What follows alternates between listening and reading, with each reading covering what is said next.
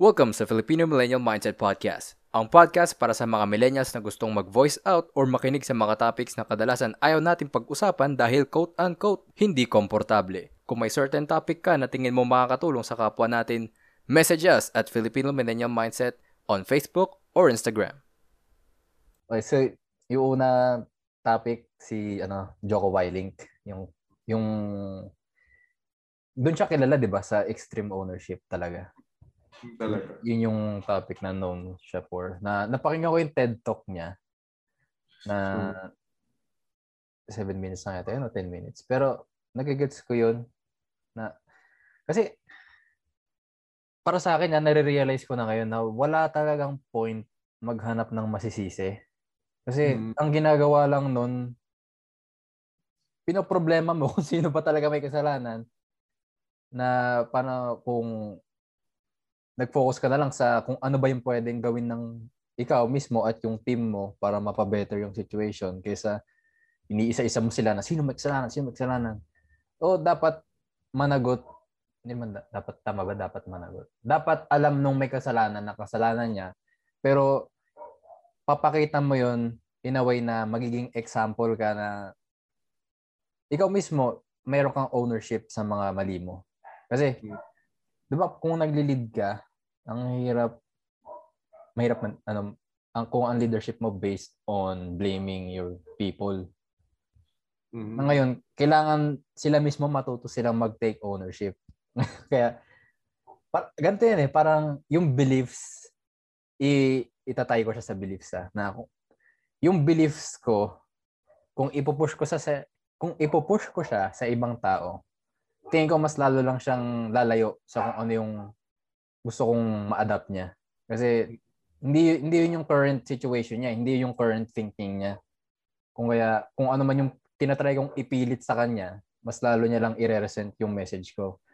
Compared sa kung pinap kung ako mismo nagli-lead ako by example, pinapakita kong I'm taking ownership sa mga mistakes ko. May inspire siya na uy, parang ko yun na, na hindi siya naninisi na the more siya hindi naninisi, the more siya nakakapag-focus on the actions to take kung paano itama yung mali niya. Sobrang, sobrang ano nun eh. Medyo may pagka... Ang ganda ng psychology ng approach na eh. Kasi isipin mo kung ikaw yung nasa situation. Kunyari, boss mo si si Jocko Willing. Sasabihin niya siya may kasalanan. Kahit ikaw talaga, alam mo sa sarili mo na ikaw may kasalanan. Di ba? Parang mahihiya ka sa sarili mo eh. Parang magkakaroon ka ng thinking, parang I let the team down. Next time, I will do better. Parang gano'n. Bro, na tingin ko yun yung na-interpret ng mga team lead sa task as dati nung nag-talk si Joko dito sa Pinas. Sabi Oo. na parang guilt tripping daw. Oo. na ginigilt trip mo raw yung mga tao mo na kahit ah, alam mong kasalanan niya, hindi mo sabihin na kasalanan niya, kasalanan mo pa rin.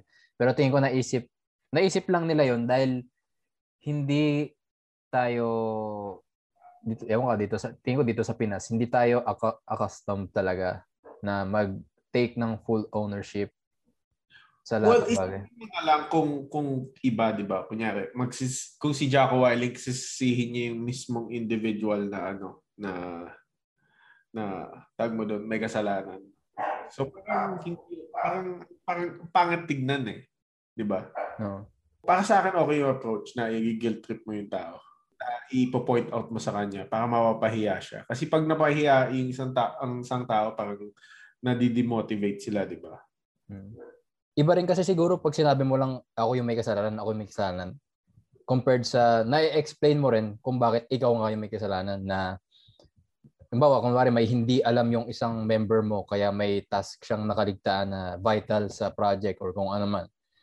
Tapos, parang nag-lack ka on giving him the proper tools. Parang ganun, di ba? Na, ka- huwag kang mag-alala, kasalanan ko yun. Kasi, hindi ko nabigay sa yung ganyan, ganyan. ganyan, ganyan. parang ganun. Leading by example talaga. para sa akin, siguro, hindi lang medyo na-explain doon sa TED Talk na yun or doon sa talk nila. Kasi ano eh, syempre nag-apply din yung si Jaco ng necessary action as a team, hindi, you know, pointing out sa individual kung yun nga yung nag, nag-mess up ng mission. Na Kasi hindi okay lang- din siya i- go, going, uh, kunyari, para magkaroon sila ng parang reflection nung mission na yun para hindi lang yung tao na nag-mess up ng mission yung matututo. So, matututo sila as a team. Yun. Tapos at the same time, tingin ko, ma-encourage yung iba na mag-step up din. Mm. Pag nagkaroon ng situation na kailangan nila mag-step up kasi yung, yung mga taong nag-take ownership, sila yung nakaka-inspire na posible naman palang mag-take ownership ng hindi ka na, na nalulugmok. Alam mo yun? Yung nagte-take ownership ka pero hindi mo sinasabi sa sarili mo, bobo-bobo ko naman, kasalanan ko. Nagte-take ownership ka, inamin mo na kasalanan mo. Tapos, may pwede kang gawin para itama yung mali. Mhm. Tingin ko yun, yun yung pinakamagandang ah, nagiging lesson pag nagte-take ng ownership yung isang leader. Kasi talaga nung nag, ang ugali ko dati sobrang sobrang grabe ng pagka victim victim mentality ko dati. yung yung pag may nangyari hindi maganda either sa work or sa buhay ko, sisihin ko sarili ko. Pero hanggang dun lang, sinisisi ko lang sarili ko. Wala akong ginagawa. Nagpo-focus ako sa ginawa ko mali. Sinasabi ko, ang bobo ko na ba't ba ginawa mo yun? Ba't ba ginawa ko to? Tapos, alam mo yun, yung parang sobrang bumababa yung tingin ko sa sarili ko lalo. Tapos bumababa ng bumababa to the point na parang ano bang point ng buhay? Parang ganun. Medyo serious na yun pag, pag dumabot na sa ganun. So, sobrang naging laki ng impact sa akin ng mga napapakinggan ko about accountability, ownership, na hindi siya something na sisihin mo sarili mo tapos hanggang dun ka na lang. Mm. Pwede mo sisihin yung sarili mo tapos mag-focus ka sa sa facts, 'di ba? Sa uh, ito gawin ko example yung sa lolo ko nung nawala siya. Tingin ko talaga kung ako to dati, nagmumukmuk pa rin ako up till now. Nalulungkot ako pag naalala ko siya. Pag naalala ko kung ano sana yung mga pwede kong, ano sana yung mga ginawa ko. Yung mga possible na ginawa ko, boy pa kaya siya pag ganito yung ginawa ko, ganyan, ganyan, ganito. Pero the fact na iniisip ko rin na pag, pag ano, umabot na sa point na sobrang nagiging hard na ako sa sarili ko, nire-remind ko yung sarili ko na tao ka lang, wala kang bolang kristal. Hindi mo alam kung ano yung mga, na, kung hindi mo alam na mangyayari yon kasi tingin ko lahat naman tayo, kung alam natin may mangyaring isang bagay, gagawin natin lahat para ma-prevent yung bagay na yun. Eh, since, yun nga. oh, nag, may pagkukulang ako, pero again, reminding myself na ano ba yung facts? Ano ba yung alam ko nung mga times na yun? Na mismo nangyari yun.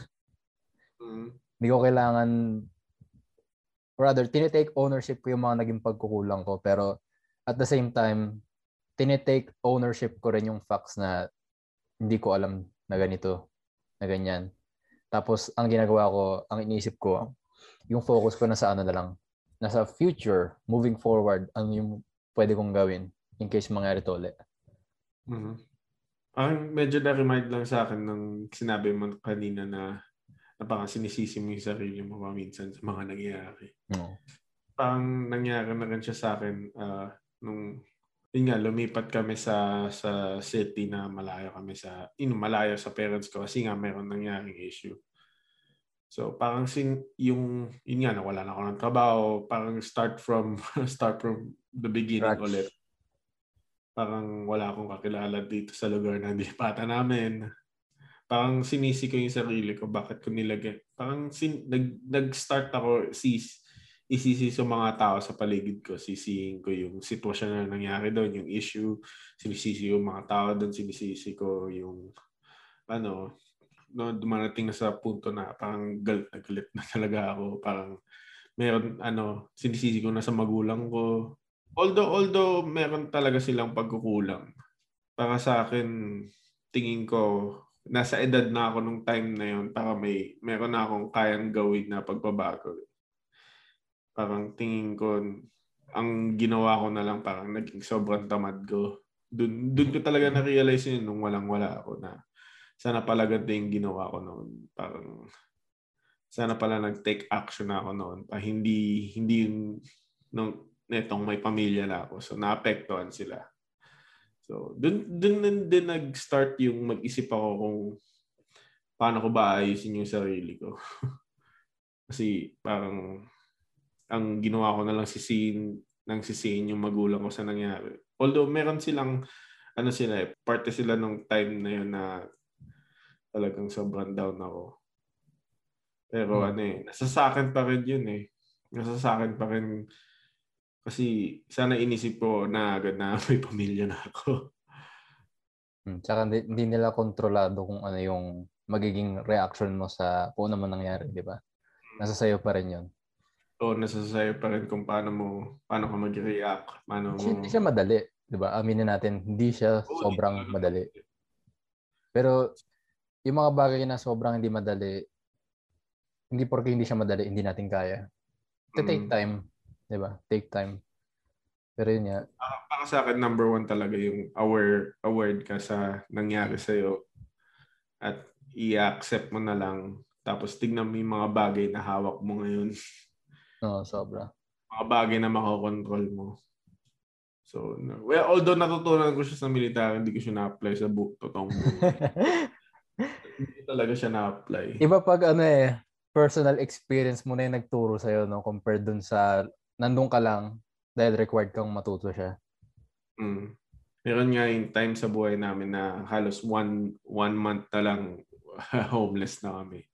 So nag-start na ako, imbis na mag, magalit ako, parang mag-init ang ulo ko, parang mabuntunan ko yung pamilya ko.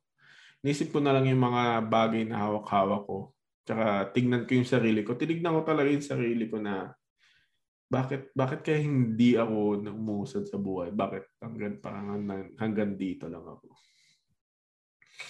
Parang inisip ko na siguro meron talagang mali sa akin kaya hindi ako umusad. So inisa-isa ko 'yun. Uh, isa ko kung bakit hindi ako nakakapag-apply ng maayos sa mga trabaho, hindi ako nag di ako, basta parang pag nag-apply ako, interview lang, pero after ng interview, parang wala na. So inisa-isa ko yun kung ano yung mga skill set ko nung time na yun.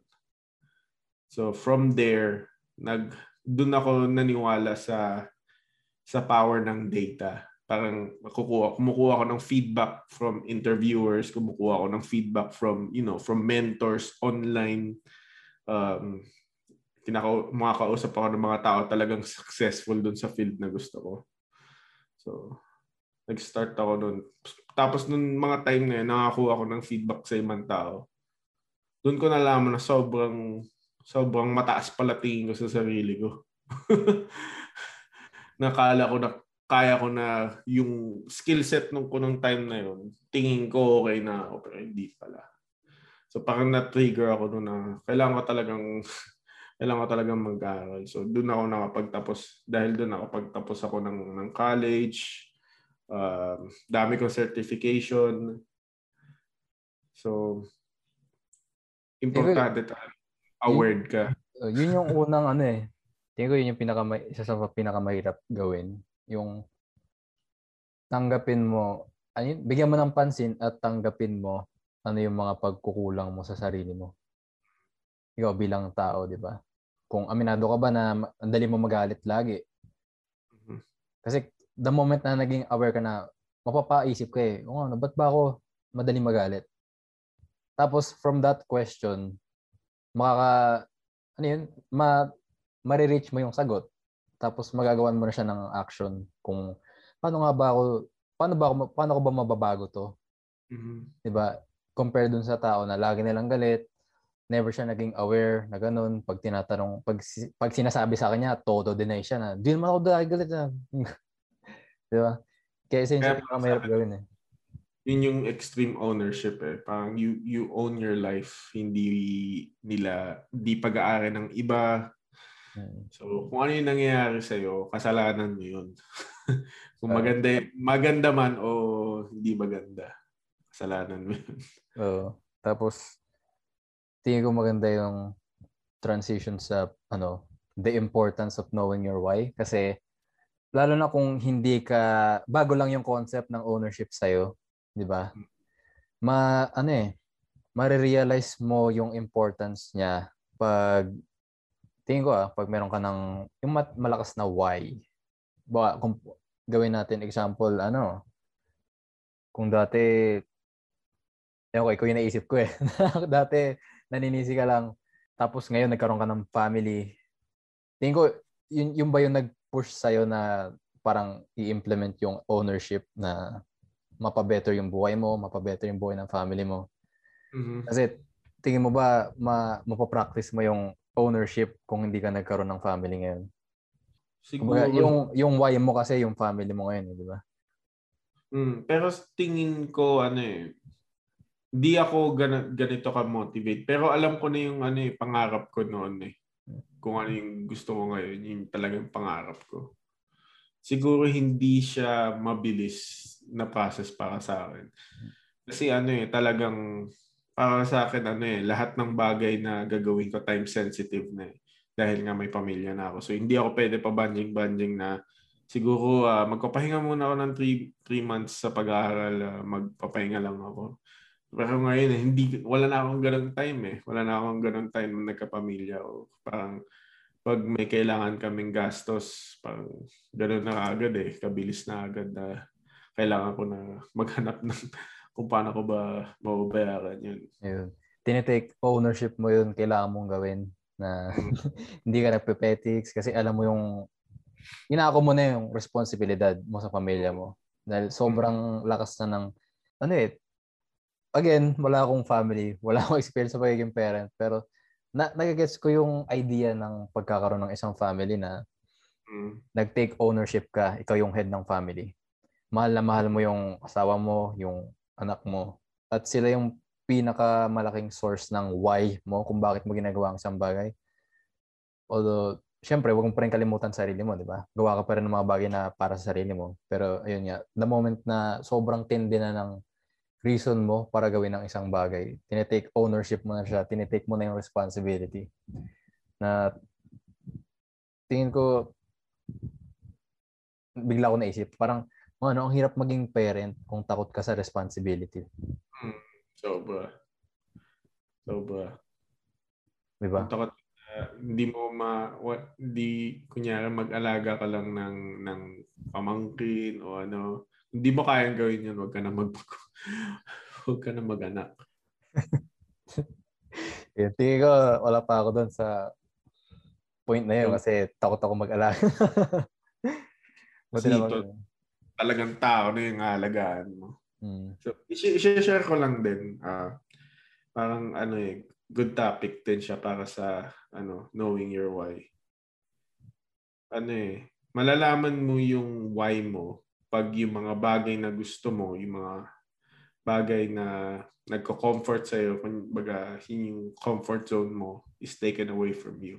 Mm. So best example na lang din yung yung time nga na na walang wala talaga magiging homeless na kami lagi akong galit parang magiinom din ako parang wala akong ginawa kundi you know, tahimik lang ako as in hindi talaga ako nagsasalita sa bahay galit lang ako Hirap yun ah. Oo. Parang ang napapraning nun. Malalaman mo lang kung kung kung ano talaga yung why mo pag kinuha mo yung bagay na talagang mahal na mahal mo. So nangyari sa akin ano, 'di ba parang 20s 2018 wala talaga ako sa sarili noon. Lagi akong tahimik sa bahay. Tapos, yung traba- may trabaho ako pero hindi kaya na, na magsuporta ng pamilya. Siguro hindi ko pa nakwento sa'yo to. So, dinala muna namin si yung anak ko sa sa Pilipinas. Oo, oh, nakwento mo yun, na, na-bring up mo yun last uh, episode. Si, Kasi hindi na namin ma- makayanan Mm. na hindi rin nga namin masuportahan yung bata. Tsaka parang wala talaga ako sa sarili ko noon kasi dami kasi talaga nangyari sa amin. Yun yung nangyari sa akin parang yun, araw-araw ko na sinisisi yung sarili ko. Bakit ano, bakit ganun na di ko kaya, di ko pala kaya. Parang wala akong kwentang tao. Parang sinisi ko na sa sinisi yung sarili ko. So, babalikan ko lang din yung sinabi ko kanina na talaga dun ko na isip, para tignan yung sarili ko. ano ba ang problema talaga? Kasi alam ko, alam, alam ko na ako yung problema. eh. So, parang tinignan ko na imbis na sisihin ko na sisihin yung sarili ko, ayusin ko na lang. So, yun nga, malalaman mo yung why mo pag may mga bagay na nawala sa'yo, Mm. kinuha sa'yo. Sobra. Kunyari, kunyari, ang ku, kuhanin mo sa isang tao yung freedom nila na parang freedom nila na magkaroon ng cellphone. Mm. Doon mo malalaman kung doon mo doon ano eh doon lalabas kung ano Ma- talaga yung Mas magiging motivated siya na magkaroon ng cellphone lalo. mas magiging motivated siya. Malalaman mo talaga kung tag mo doon yung gusto mo, paano mo siya makukuha ulit. Parang doon mo talaga mo- mamomotivate yung tao pag kinuha mo sa kanya yung bagay na gusto-gusto niya. Oo. tapos na, naalala ko rin yung ano, yung naging uh, topic natin last time, yung na na fuel ka ng depression mo. Mm. Kasi tingin ko i- ano eh, yung depression maganda rin siyang source ng why, pero nagsisimula siya sa pag awareness, awareness again, bakit ka ba depressed? Tapos, ah kasi ganito ako, ganito ganito yung ugali ko. ayoko na maging depressed. So, kailangan ko na baguhin tong ugali kong to. Hindi siya Mm. madali baguhin kasi, syempre, naging habit mo yon Pero, ang pinaka magiging source of parang fuel mo para magawang magbago at mawala na yung depression mo is ano, yung kagustuhan mong baguhin yung sarili mo dahil, ayun nga, depress ka nga. Mm. Y- yung why mo is yung ano, ayaw mo na ma-depress eh. Ayaw mo nang bumalik doon sa feeling na sobrang down ka na ganun. Tapos, kaya tingin ko, nag-a-apply, kung i-apply natin sa mga maliliit na bagay, bawa, yung pag-lose ng weight, kumbaga gusto mo magbawas ng weight, di ba? Ayaw mo na maramdaman yung nararamdaman mo before nung overweight ka pa. Tapos yun ngayon yung why mo. Tapos nag-a-apply din siya sa mga sa mga bagay na gusto mong ma-experience, mag- magawin. Kasi tulad sa akin before, uh, tingin ko dami ko ng tinry eh, na pag may nakikita, pag napapanood ko si Shroud, mo si Shroud, Mm. pag nakikita ko siya maglaro, ang galing-galing niya. Gusto ko, gusto ko pasukin yung gaming, putang napapanood ko siya. Pero the moment na naglalaro na ako, sobrang bano ko, tapos nawawalan ako ng gana, tapos na, nadad, dumadagdag siya sa depression ko dati kasi pinanood ko si ganito, ang galing niya, natuwa ako, gusto ko siyang gayahin. Tapos, in reality, hindi ko siya kasing galing. Tapos, nalugmok ako dahil yung pang yung, yung ah, short moment na naramdaman ko na gusto ko maging pro player, nadurog agad. Pero tingin ko, balik sa sa comparison, hindi ko pwede i-compare yung sarili ko kay Shroud. Kasi Mm. si Shroud, yun, yun talaga siya, eh, yun yung ano niya eh, Mm. yung passion niya. Yun yung sobrang tinding, matinding why niya kung bakit niya ginagawa yung gaming, di ba? Na kung ako, natripan ko lang pasukin yung gaming, tapos nung hindi ako magaling, na-disappoint ako sa sarili ko. Tapos, ayun ulit, yung mentality na, bobo naman, banu-banu ko. Even, wala kasi akong why para maging magaling mag-gaming. Pero yun, ginawa ko lang example yung gaming. Sana may sense. Oo, kasi parang ang hirap din ano eh na nga depressed ka parang sisi mo sarili mo dahil hindi ka enough dun sa gusto mo parang para, para, pero para sa akin ano eh meron talagang bagay na hindi para sa atin Oo, yun. dapat marunong ka rin mag-identify na so isa mahirap din yun mahirap mahirap siya i-identify yung mga bagay na hindi sa'yo naniniwala ako dun eh. Ewan ko, tingin ko sa iba, may mga ibang tao na magdi-disagree sa akin kasi naiisip nila kung mag, you know, magpuputin ka lang talaga ng time, practice mo, makukuha mo din, di ba? Pero para sa akin, meron talagang isang forte na isang tao, sobrang galing niya doon. Oo.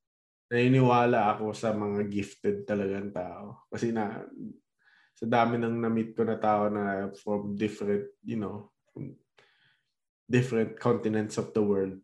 Mm. Di para sa akin, meron talagang meron talagang skilled na tao na talagang pinanganak sila na gano'n na talaga sila. Ang lakas agad ng drive nila dun, no? kung ano Oo. man yung ginagawa nila.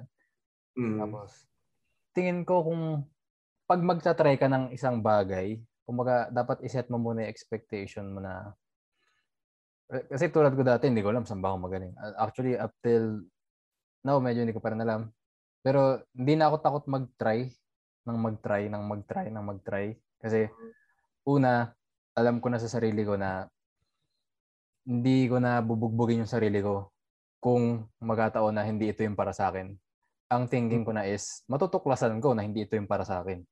Tapos, Mhm. Move, forward lang. Di ba? Mhm. Kasi, ta- ang tawag ko dito yung ano eh, sushi mentality. Bakit sushi mentality? Ah, tingin ko hindi hindi dapat sabihin ng isang tao na ayaw niya kumain ano, yun? ayaw niya ng sushi hangga't di niya natitikman. O Oo. kahit, kahit anong pagkain pa yan. Oo. na yun nga, pa- bago ka magbigay ng verdict na hindi siya para sa'yo, na ayaw mo siya, at least Mm. i-try mo man lang. Pero yun nga, Mhm. try with the with setting proper expectations for yourself. Sushi, eh. sushi mentality. Ganun- Ganun ako sa pagkain eh. Parang ayoko sabihin na di siya agad masarap. Oo. Kahit ang pangit ng itsura, kakain. Oh, iba na lang, iba, iba na kung mabaho. Iba, na- iba na yun. Pero tingnan mo ano, tingnan mo yung jackfruit. Oo. Pero, pero na lang kung ano, kung known siya na ganun talaga yung amoy niya. Pero pag yung amoy panis na mga ganun, ibang usapan na yun. Ibang Ibang sa usapan. Ibang usapan na yun. Ayaw mo kumain ng panis. Sabi lolo ko, ilang beses ako pinakain ng panis ba?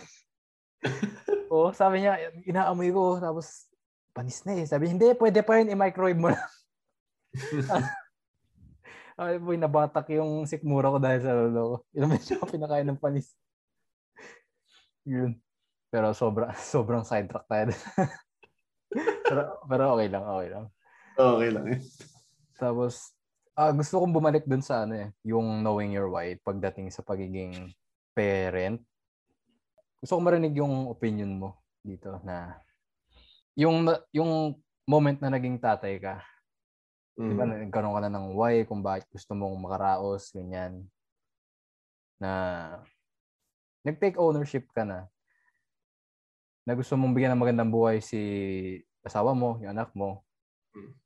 Pero at the same time, ikaw ba, paglaki ba ni Cleo, may may may expectations ka ba sa kanya? Ang expectation ko lang Ang- sana kung mabuti lang siyang tao. Hindi niya kailangan mo yung matalino. Mm. Yun lang. Para sa akin ha, pi- pinaka-underrated na skill. Sa sobrang dami ng trabaho na pinasa ko, lahat na ata, siguro yung dati yung trabaho parang janitor. Ako, basta lahat na, iba, iba't ibang blue collar, iba't ibang white collar skills na napasukan ko. Hmm. Isa lang yung skill na sa standout sa akin, para sa akin, na magli-lead sa isang tao sa, para maging successful siya para sa akin, mag, maging mabuting tao ka sa mga ano, respeto mo lahat. Kasi meron akong mga coworker na hindi sila skilled, hindi sila yung pinaka, ano, hindi sila yung sa- subject mat- matter expert. Although, nasa ano sila, nasa company na sila for for a long time.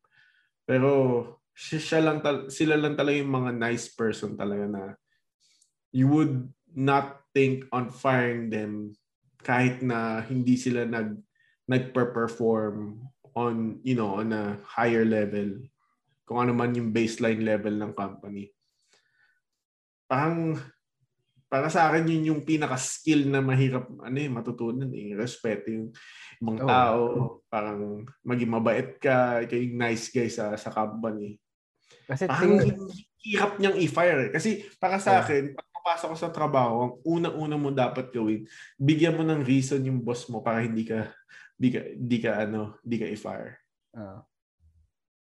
Kasi skills natututunan yan eh. Pero yung Mm. attitude, hindi. Tingin ko sobrang importante at skill yung pagiging isang mabuting tao. Kasi, Oo. tingin ko ano, talaga kasi mahirap yun. Oh, mahirap yun eh. Tsaka nagba-branch out kasi siya eh. Mas maraming doors na magbubukas sa'yo kung mabuting tao ka. Mas maraming opportunities. Ang maganda Hmm. example na lang, pag isa kang mabuting tao, marunong ka rumespeto, mas open ka mag-take ng information mula sa iba na hindi mo sasabihin na alam ko na yan, hindi mo na kailangan turo sa akin yan. Humble Mm. ka, di ba? Iba iba yung nagagawa pag humble ka eh. Kaya talagang hindi natuturo yung pagiging mabuting tao, pagiging mabait.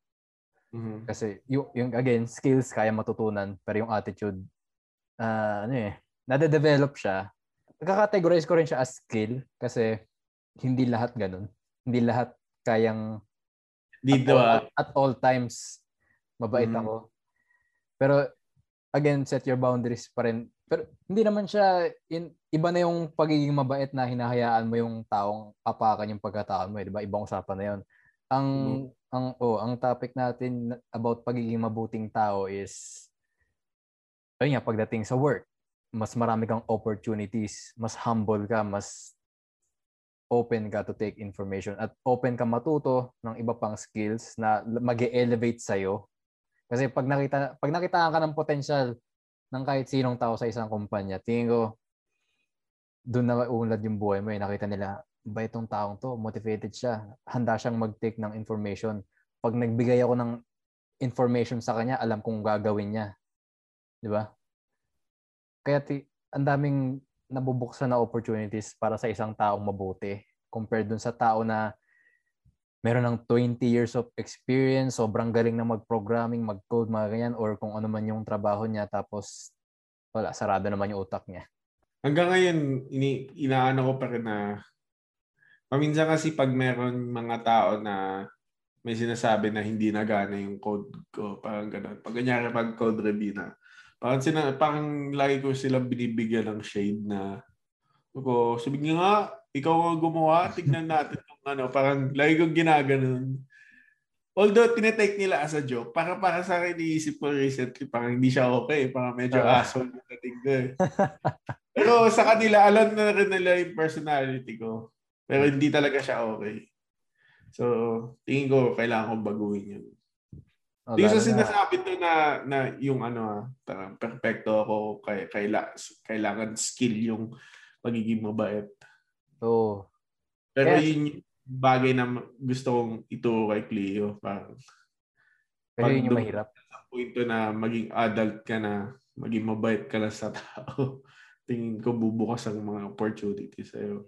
Rin respeto. Kasi pag mabuti kang tao, tingin ko, magre-reflect na yun sa lahat ng ginagawa mo eh. Yung parenting mo, yung work mo.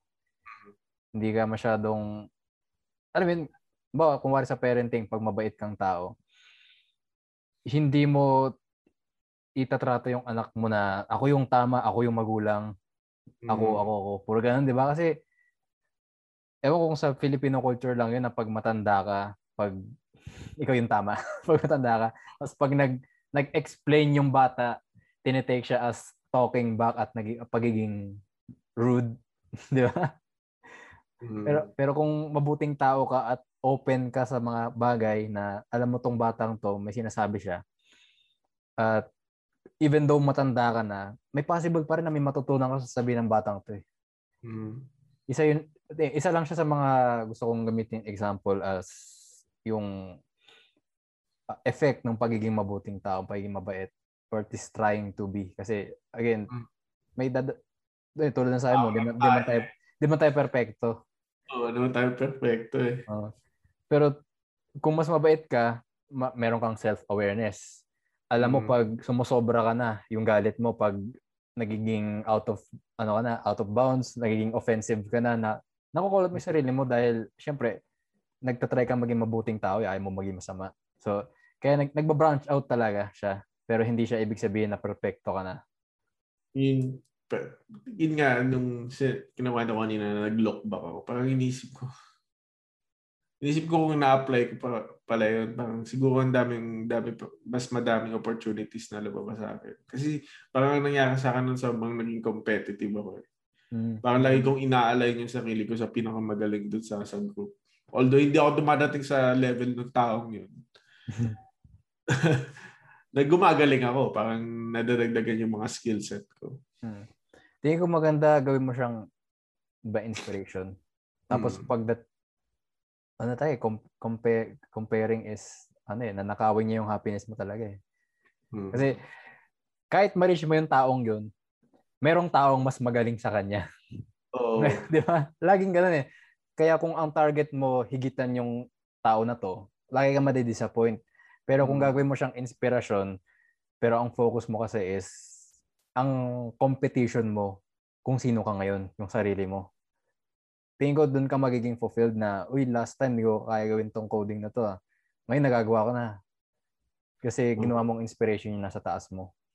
Tapos kinukumpara mo lang yung sarili mo sa sarili mo. Tapos going back sa ano. So, yung pagiging mabait lang talaga ang gusto mong maipasa kay Cleo. Hindi mo siya gustong, ano ba, pag matanda ka na, hindi siya obligadong mag-give back sa'yo, mga ganun. Ano, okay lang naman sa akin. Ano eh, parang ngayon iniisip ko na na Ay! gagawin ko makakaya ko May naisip ako. para hindi ako maging burden sa kanya. Oo. kasi, ah napag-usapan to sa isang video na napanood ko, yung toxic Filipino parents na ginagawang retirement plan yung anak nila. Mm. 'Di ba na pagka umabot na ako sa point na to, pinag-aral kita, binuhay kita, ngayon matanda na ako, ako naman buhay mo. Parang, nag, hindi, tingin ko mag, pangit na cycle siya kung ganun yung purpose mo ah. Kung yun yung Mm. intention mo kaya ka nag-anak. Kasi, ewan ko, para sa akin sobrang pangit pakinggan eh. Tapos Oo. ako bilang anak, sobrang mas sobrang mas bukal sa loob ko magbigay sa isang magulang na never ako ni-require magbigay. Kasi Mm. kusang loob siya eh. Galing siya sa puso ko talaga eh. Pero kung parang requirement lang na Oo. yung trabaho ko, sakto lang yung sinasahod ko, pero dinidiin ko sa sarili ko, kailangan ko magbigay kay, tatay kasi ganito ganyan. Kulang-kulang na yung pera ko, kailangan ko magbigay kasi kailangan ko mag-give back dahil pinag-aral niya ako. Mga ganun.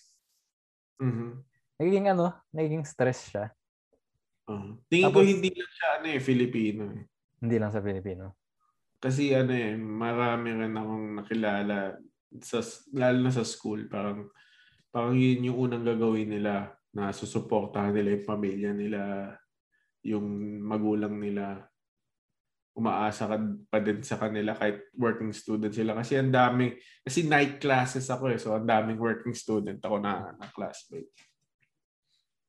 So parang nakita ko sa kanila, oh, ganun din pala sila. Ano? pagka-graduate nila parang magbabayad na sila ng student loan. Mag- magbubuhay pa sila ng pamilya. Parang sabi ko, hirap din na na. Oo. Kasi binibigyan mo ng burden yung anak mo. Pero going back sa ownership ha, kasi the moment na naging parent ka, na inako mo yung responsibility of being a parent eh, di ba? So, tingin mo ba you're practicing ownership kung ang purpose mo ng pagkakaroon ng anak is obliga mo siyang mag-give back sa'yo? Hmm. di ba? Pero ano, an- may naisip akong sobrang ganda eh na yung kasi gusto ang gusto mo lang ipasa kay Clo, kay Cleo paglaka niya or ngayon, abang ikaw, yung pagiging mabuti. Hmm. Kasi pag naipasa mo pag naipasa mo yun sa kanya, yung kagustuhan maging mabuting tao, matik na yun eh. Hindi mo na kailangan sabihin sa kanya na magbigay ka sa akin, ganito ganyan. Hmm. Gusto niya maging mabuting tao, gusto niya maging mabuting anak. Although hindi mo siya nire-require, siguro mas mataas yung chance na pag kaya niya na, may isip niyang mag-give back sa'yo. Dahil, syempre, gusto niya maging mabuting tao, gusto niya maging mabuting anak, mahal ka niya eh. Tapos, never niya naramdaman sa'yo na ginawa mo lang siyang retirement plan, inobliga mo lang siyang mag, ah, inobliga mo siyang magbigay sa'yo pag nagtatrabaho na siya. Mas lalo siyang magbibigay pag hindi mo siya inobliga magbigay. Tingin ko ah, para sa'yo ba? Pero sa akin, ano eh, gagawing, ayoko na yung maging, parang bibigyan niya ako, susuportahan niya ako pagkatanda ko. Parang, okay na sa akin yung ano eh, parang, magkaroon siya ng better future na i-invest niya yung, sarili, yung in, mag-invest siya sa sarili niya. Hmm. Imbis na, yun Nagets nga, ka. sa akin. Kaya ganun na rin yung, parang sinabi ko na rin to sa asawa ko na parang pag laki ni Cleo, at matanda na tayo, parang ayoko maging burden tayo sa kanya. So talagang mag tatrabaho na ako ng mabuti ngayon para you know, Hmm. hindi na Hindi ako kailangan yun. Mm, hindi ko hindi niya na kailangan gawin yun. Parang mag-focus na lang siya sa dreams niya. Or kung mag-family man siya, mag-focus na lang siya sa family niya. Imbes na you know, maging burden pa ako. Pero yung pag ano naman, siguro Although hindi ako burden, syempre. in small ways. Hindi, baka kasi ako, inisip ko kasi kung ako bilang anak, tapos nabigyan ako ng magandang buhay ng family ko. Oo, oh, na, naunawaan ko na ayaw, lalo na yung lolo ko, ayaw niyang magbibigay. Ayaw niya Mm. tanggapin. Pero, contradicted na yung lolo ko eh, kasi min, nung dati, sumama loob niya dahil hindi nagbibigay yung kuya ko. Pero going back sa topic, ano, kung ako bilang anak tapos nabigyan ako ng magandang future ng magulang ko, ah gusto ko mag kasi ano ah, gusto ko ma-express yung yung pagmamahal ko ganun. Parang ganun na lang. Give back in small ways na labas tayo ganyan, kain tayo, dad, kain tayo ganyan. ganyan. Na buti na lang na pag-usapan natin kasi hindi ko nagagawa. Yan, yan ko yung tatay ko. Mga ganun lang, hindi naman in a way na sagutin ko yung monthly bill nyo, dad, ha? Kasi bi- magbibigay ako sa inyo, mga ganun. Mm. Iba na, iba, iba na yun. So, Yun nga, parang, kaya gusto ko ni break yung cycle na yun na parang gagawin retirement plan yung yung mga anak nila. Sana ganun din yung ibang tao. Parang oo. anak na mag-anak. Para may susub, madaming suporta sa kanila paglaki nila. Ang Parang- nagiging, tingin ko, magiging against lahat lahat ng nasa, ewan ko, sa friend list natin. Oo. Tingin ko, tingin ko lang, Sa akin, okay lang. okay Kasi- lang din sa akin, pero gusto ko, ma- gusto ko makuha nila yung point Oo. na kung maging magulang ka, responsibilidad siya. Hindi ginusto ng anak mong mabuhay sa mundong to. Ikaw ang nagdala sa kanya dito. Oo. Di ba? Mhm. Kaya thankful din ako sa tatay ko, sa nanay ko na hindi never nila ginawa sa akin yun. Nagkulang sila sa in a way na laki kami sa lolo lola. Pero again, naunawaan ko yung situation nila. Pero tingin ko naging maganda siyang uh, experience para sa akin dahil never ko na-experience yung yung magulang na naghihigpit sa'yo na gusto nila, yung gusto nila lagi masusunod Mhm. na-discover ko yung sarili ko through my own eyes. Naging, hindi siya madali eh. Hindi siya naging madali. Medyo nagkulang sa guidance ng parents. Pero again, hindi ko dinidisregard yung parents ko. Naunawaan ko sila. Naging mahirap na journey. Pero sobrang daming learnings. Kaya thankful pa rin ako sa parents ko. Mhm. Nga, parang pumapasok dun yung parang binuhay, ano, binuhay kita. Parang sinumbat mo na rin na, Ah. Oo. Pa- paano kung ibalik niya yun sa'yo, di ba, na, oh, binuhay mo ko, pero sinabi ko bang buhayin mo ko? sinabi ko bang Buhayin mo ako. Sinabi ko bang maging anak niyo ako, di ba? Tapos pag sinabi niya yun, wala kang marerebat. Magagalit ka na lang sa kanya. Sasaktan mo ngayon siya. Kasi wala ka na marebat. Oo, oo. siguro ma- may mga magagalit sa atin sa sinabi na. Pero para sa akin, hindi. Ako kasi magulang na ako eh. Parang ayo di sa, sa dahil sa establish established na kami. Parang parang nakikita ko parang ayoko naman na makikita ko yung anak ko na magtatrabaho siya para papakain niya ako. Parang wala, parang may pride din naman ako sa sarili ko na ayoko may magpapakain sa akin. Yung feeling na lang na ayaw mo maging burden sa ibang tao. Di ba? Ayoko talaga maging burden sa ibang tao. Ah, meron, meron talaga, akong- eh, although medyo masama siya pakinggan na may pride ako sa sarili ko. Pero, Wag lang sa- ganun ako eh. Oh, balance lang. Oo. Tapos, ang, ang, bigla ko naisip ah, paano yung mga ano, yung mga magulang na galing talaga sa hirap, tapos, alam mo yun, yung sakto lang yung work ng tatay, Mm. kasi gusto niya mapagtapos yung anak niya, ma- makuha yung ganitong trabaho. Tapos, nung di niya na kaya magtrabaho, hirap na hirap na sila. Ma- ma- Mauobliga ngayon yung anak na magbigay. Ba, yung, yung tipo ng setup na nasa bukid nakatira, tapos nag Manila yung anak. Mga Mm. ganun, diba? ano?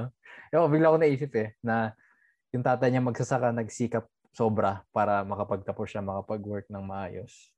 Anong take mo sa ganun? Na in some si- sense, mag... Sitwasyon na rin, na rin yun eh. Iba-iba naman yung sitwasyon eh. Pero yung intent ng nung magulang na yun, hindi naman nila binuhay yung anak nila para para buhayin din sila in in the future. Hindi naman ganun eh. Pero basta nasa sa intent yun ng magulang. eh. Kasi ibang magulang talaga intention nila kaya sila nag-anak para Na, para para gawing retirement plan. mm, Pero yun, may mga ibang tao na kahit mahirap, parang ang intention talaga nila para buhayin yung anak nila para mag magtrabaho na mabuti para mabigay mabigyan ng magandang future yung mga anak nila. mm. naisip ko naisip ko lang kasi na ano eh. Paano yung, yung tatay niya sobrang ugod-ugod na. Hindi na Mm. kaya maging magsasaka. Siguro again nasa intention pa rin niya, no, na gusto niya lang mabigyan talaga yung anak niya ng magandang future. Tapos tingin ko mat, magiging matik yung sa anak niya eh, kahit hindi niya hingin. Pero again, ayaw niya ayaw, ayaw mo maging burden, pero situational nga na on on that situation na specific si sob- sobrang specific na situation. Siyempre ah, kung ako nabigyan ako ng magandang future ng parent ko, bibigay ako na kasi magsasaka siya eh. di ba? Yung mga ganong type ng ano na yun eh, ibang usapan na. Mhm. Situational talaga. Medyo ano ah. Oo, napaisip din ako. Paano nga, ano? Ting- Di, k- kaya di yung masisisi magulang na ba't ba sila nag-anak kasi nga mahirap sila. Parang, ang hirap din eh. Parang Oo. hirap explain. kaya dadating sa point na hindi mahirap kung magpo-focus ka lang kung sinong sisisihin, di ba? Mm. na okay, hindi natin alam kung sino dapat talaga sisihin. Mag-focus na lang tayo sa kung ano yung pwedeng gawin natin para mag-move forward. Man, paisip din ako. Paisip din ako. Paano kaya?